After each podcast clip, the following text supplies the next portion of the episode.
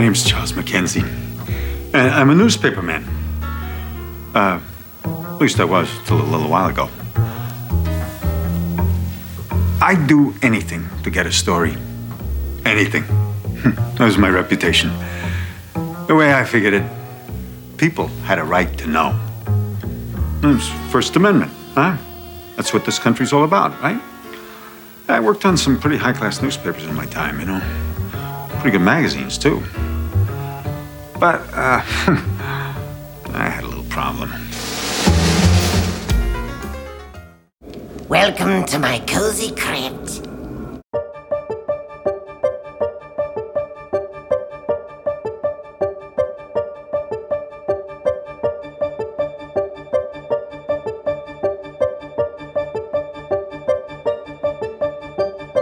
Welcome to the Crypt Keeper's Coffin. The Tales from the Crypt retrospective brought to you by Bat and Spider.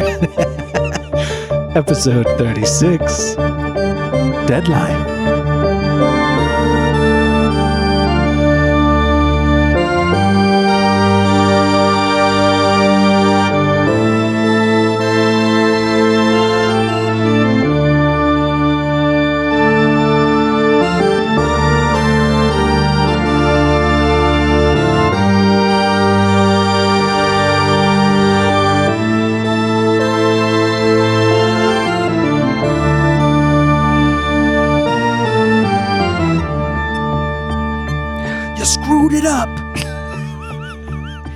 I'm not even going to do a Crypt Keeper uh, impression because I am just happy that we're finally done disc two of season three. This, It's Is this- we have we been doing it since August? I feel disc? like disc two has been we've has been in our uh, our DVD players for since August.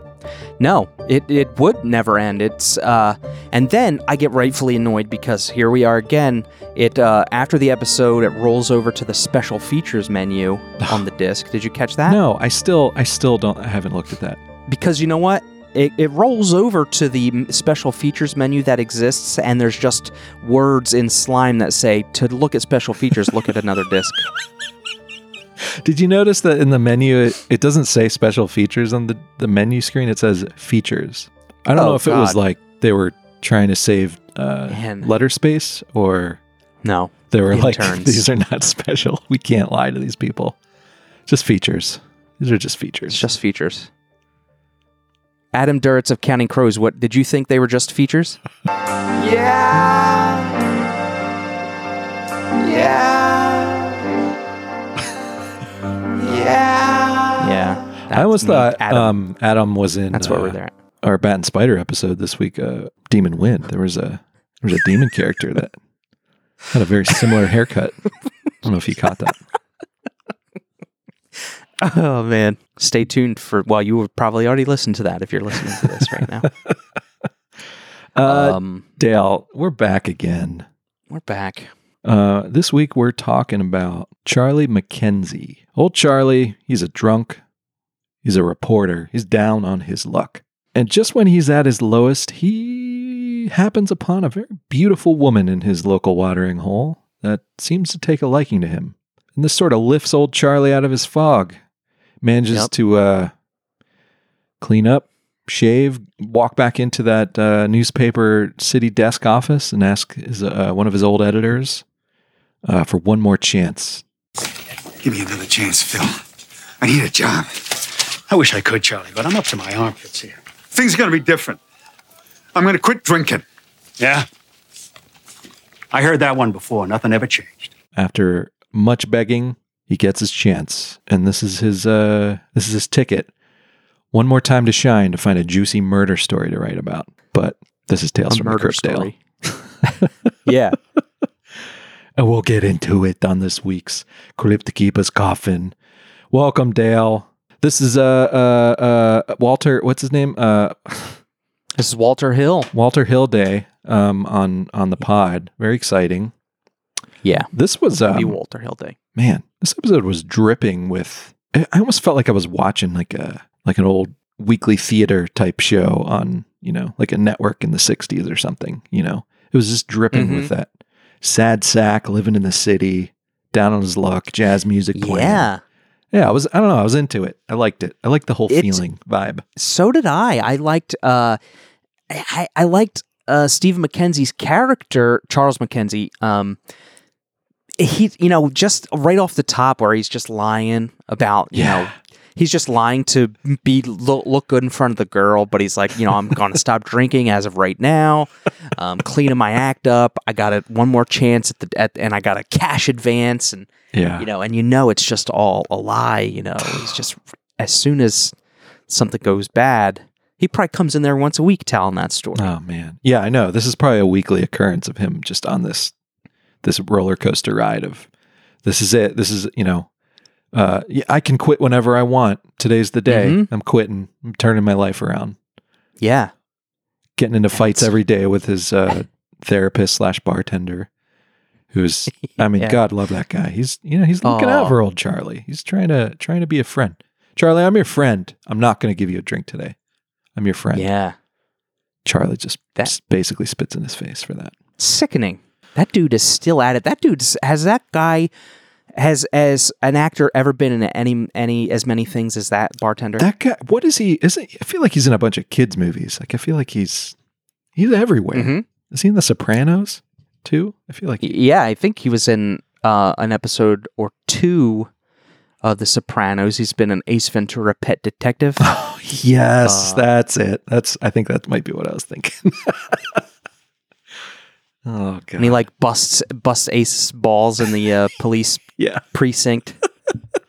I think somebody lost a turtle or something like that. That might have been. Uh, he's been in a ton of things, but he's still at it. It's amazing. God. I mean, that's all we can ask for in this life is to I find know. what we like to do and let the, the world just lets you do that, you know? That's Yeah. all. That's that's all anybody can ask for, right? That's where you would need to be, like C, B level. You know what I mean? Like Yeah. C level, but steady employment. You don't need to be an A lister that's going to flame out after your 15 minutes and not get anything. Like this dude has just been steady working. This is this is John Capodice, right? Yeah. Yeah. Acted on his first TV show in 1978. my God. Makes me, uh, it it just makes me insane, right? It's insane. Guys making money. I love just looking at his filmography. Like every other name is Italian. Don Rossi, Mr. Tortelli, Don Rossi, Sal, Don Piano, Mr. God. Cacciatore, the Fat Man. Another one that's been in an episode of Living Single, Chuck. Ah, God, great show. We never we phased we didn't we never finished Living Single, unfortunately. I think it was when the upstairs neighbor left the show and they like replaced him with that goofy guy that was not funny. Oh, wow. Yeah. I think it was like a I think it was a dispute over pay. That's what the uh, Wikipedia told me. Wow. Yeah. Just brought up some ish right there. Yeah. Chuck. Jeez. I'm sorry. dang. This is not that show. This is uh Crypt Keeper's Coffin. So yeah, so this whole thing is like, you know, you're it's almost it's a story we've seen a thousand times. Like we everybody knows this dude. Everybody knows Charlie McKenzie. He's the drunk that's always on the verge of turning it around, always asking everyone he knows for a few bucks just to make the rent, but also also insisting that he has no problem and uh, Mhm. you know, the anytime he wants to drink, he's fine. He's never he's never it's never affected his work, even though he's out of work. Yeah. And somehow he has the charisma to uh, talk one Marg Helgenberger into bed. Maybe I should do an interview with you. Huh, what's your story? You know my story. I'm pretty. And she is she is prime, prime Marg. Yeah, good old good old Marg. point. I mean, that was the most unbelievable part was that she was Seriously. yeah into this. Though I, I guess the, the explanation for her character, is she's sort of a a nymphomaniac, I guess. So maybe to her, it's it's more of the thrill of you know collecting c- the cards rather than uh, it's the quantity, Right. not quality. So Charlie Yeah. McKenzie was just another uh, checkbox. She's just after that vitamin D, Chuck. yes. Okay. And uh, And I'll serve that at, down at the watering hole. and old Charles Mackenzie is just lucky enough to be there. And she keeps it, yeah, she keeps it on the level. Like, she's like, look, I don't want your phone number. You're not getting mine. Yeah. We got a good thing going. We're just, you know, sack time and I'm out. It's all and business. that's, and her. that's, it's all Yeah. business. Yeah. I don't think she smiles one time in this episode. It's pretty great. she No, is just yeah, like, yeah, it is. Yeah. this is why I'm here. I don't want any of your stupid small talk. mm-hmm. don't call me. But old Charlie, I did love that exchange where she was like, you know, he was like, "Hey, want to come to lunch?" Like the after they slept slept together next morning, and and she's like, "Charlie, this is not what that is. Like this, I don't want a relationship." Blah blah blah. But Charlie, like, I loved how he was a player himself. Like he knew how to navigate that and be like, yes. be like, "Yeah, I don't care. You can leave and never talk to me again. That's fine." And that was like just enough for her to like be like, "Wait a minute." Uh huh. Yeah. Uh, maybe I do want to see this guy again. I know. It was just the personality. It was that assertiveness that uh, she was she was into. She likes her men with that assertive Yeah. personality. and he's got to be like uh, that. He's a reporter. He's, you know, that's probably Mhm. been 30, 40 years of his life is just like yeah. talking his way into situations and Oh, telling people what they want to hear, whether they know it or not, you know? Chuck, he's got to be a shark out there on that Yeah. on those streets. You know. How about that scene of him, like when he gets the, the job from, uh, one of, was it one of George's boss bosses from Seinfeld? Um, the uh, city desk editor. And he's he's working those Yeah. phones, baby. How about that scene of him just calling up all his old contacts and they're just shutting them down? You know, like yes. guys that work at the city morgue or like cops that he knows. You know, come on, give me something juicy. Give me a murder. You got you got to have something. Yeah. I love that. I want more newspaper episodes. I love I love a good. uh What do they call that? Is that the bullpen or like I don't know what they call that. With all the Yeah, phones ringing. Yeah. Right. Yeah. They're sitting in the bullpen, writing Yeah. their stories, smoke, smoking cigarettes everywhere. Five minutes uh, after you clock in, you loosen that tie and roll up those sleeves, and you look like you've been there all night. yeah.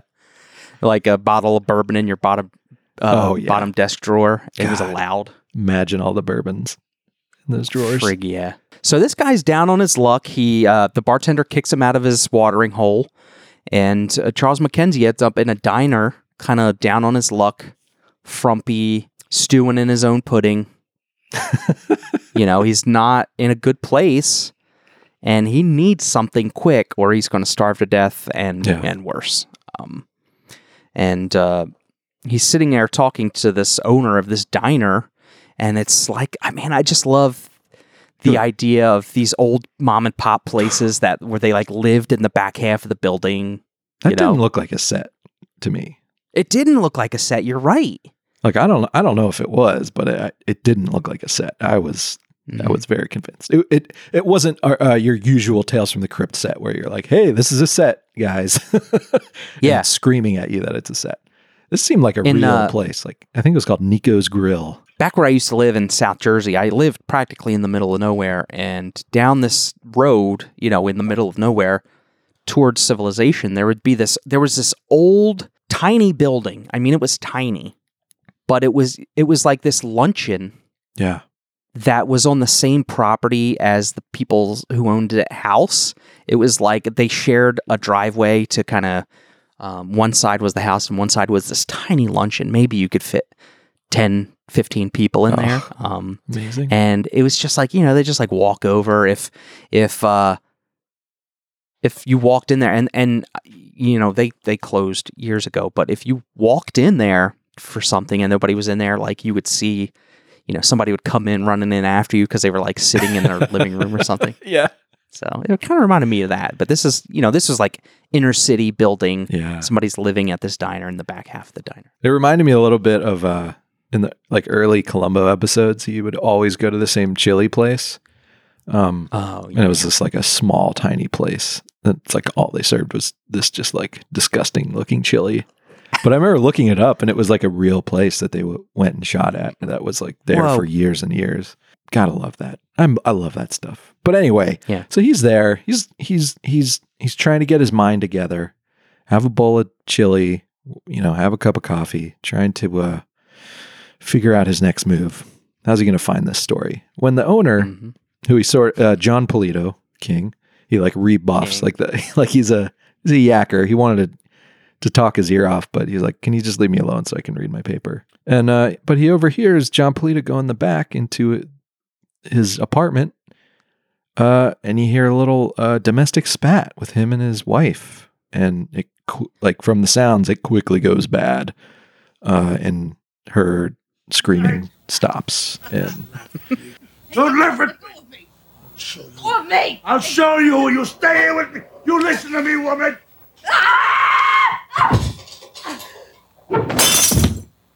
Charlie's like, "Oh shit, uh, I think I just Uh-huh. witnessed murder." So he uh, creeps back there and he finds Jon Polito sobbing, saying, "I just killed my wife.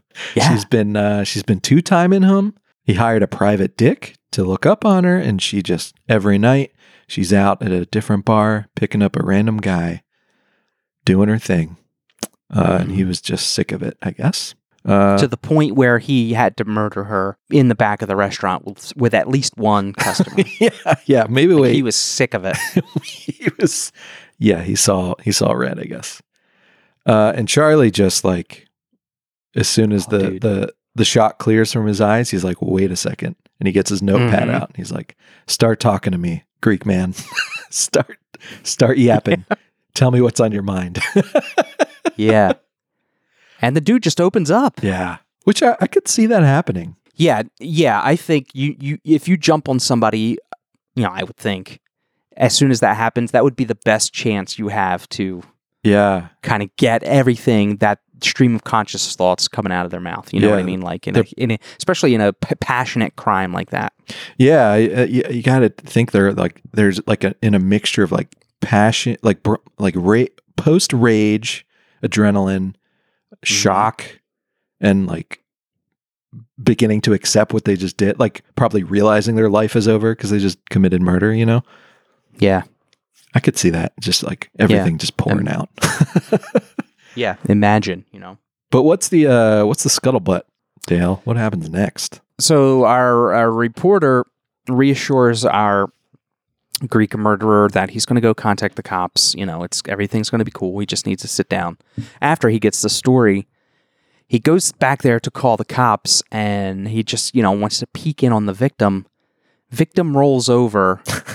Marg Helgenberger, still alive, It's Marg. just knocked out. yeah. And I mean, our Charles Mackenzie starts feeling all kinds of emotion as well. The calculations. Num- The calculations, the number one emotion, uh-huh. a, a simultaneous emotion of, you know, he's she's going to ruin his big break by living. yes. Yeah. So he strangles her. He's got to finish the job, I or he- he won't have a story to tell. I think he tells her before he puts his hands around her neck, How could you do this to me? yeah. Fucking Charlie, you asshole. Holy shite! Unreal. It was so. It was classic. It was classic. I was like, oh my god, he. It's her. I, as soon as he walked back there, I was like, it's her. It's her. Yeah. she flips over. when they first How could you do this Yeah. to me? when they first show her and you just see the back of her head, I was like, wait. I was like, wait, that's got to be somebody. But yeah. it- oh, and this whole episode's bookended with uh, something we haven't seen in a while. I feel like, but they used to. They, they've done a few times in Tales. Is Charlie just in a room talking to the camera, uh, sort of telling this story. I, lo- I love that stuff because this guy, who who is this guy that played Charlie? He's Richard Jordan. He is amazing in this. He was. He's really good in this. Mo- in this. Uh, Yeah, like I don't know if this is like the way he talks normally, but he he put on this like out of breath affectation to his voice that Mhm. just worked amazingly. Like for some reason, it just like fit this guy so well that like the way he spoke, there was all, all these like pauses, and it always seemed like he was trying to catch his breath, and it made this sort of urgent. It gave this urgency to his voice that I, I loved to Mhm. this character. Yeah.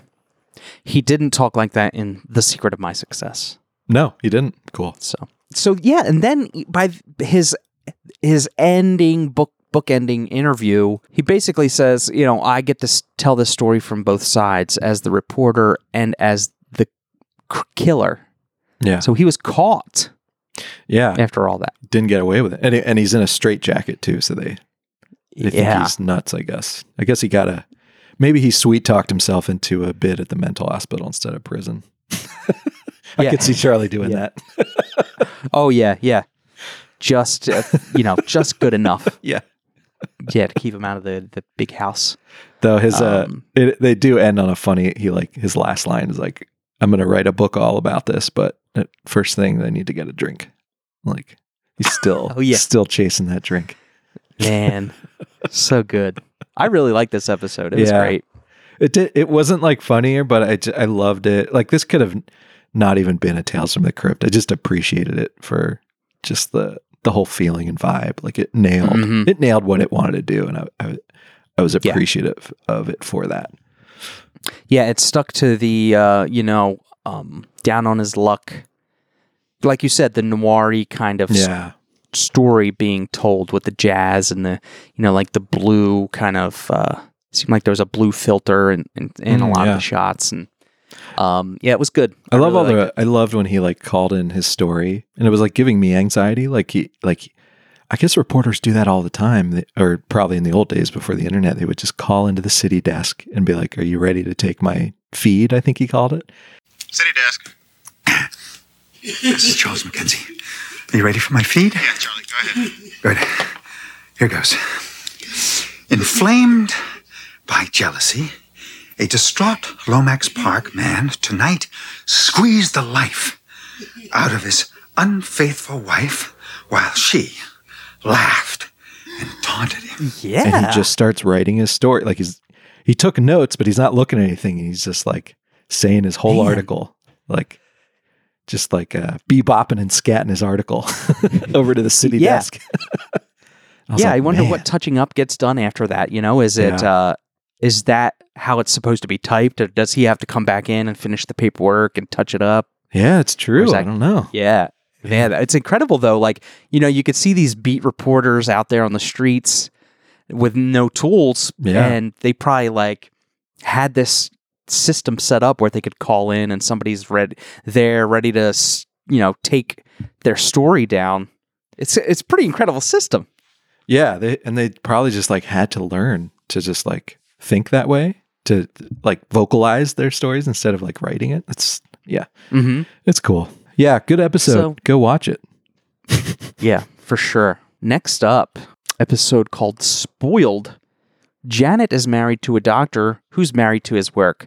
She wants to live her life with passion, danger, and romance, like Fuchsia Monroe, a soap opera character. She watches religiously. Oh. When her television goes haywire, her friend Louise convinces her to get cable. With her husband unresponsive to her needs, she begins a steamy affair with the cable guy. Cable guy. Kablagoola, kablagoola.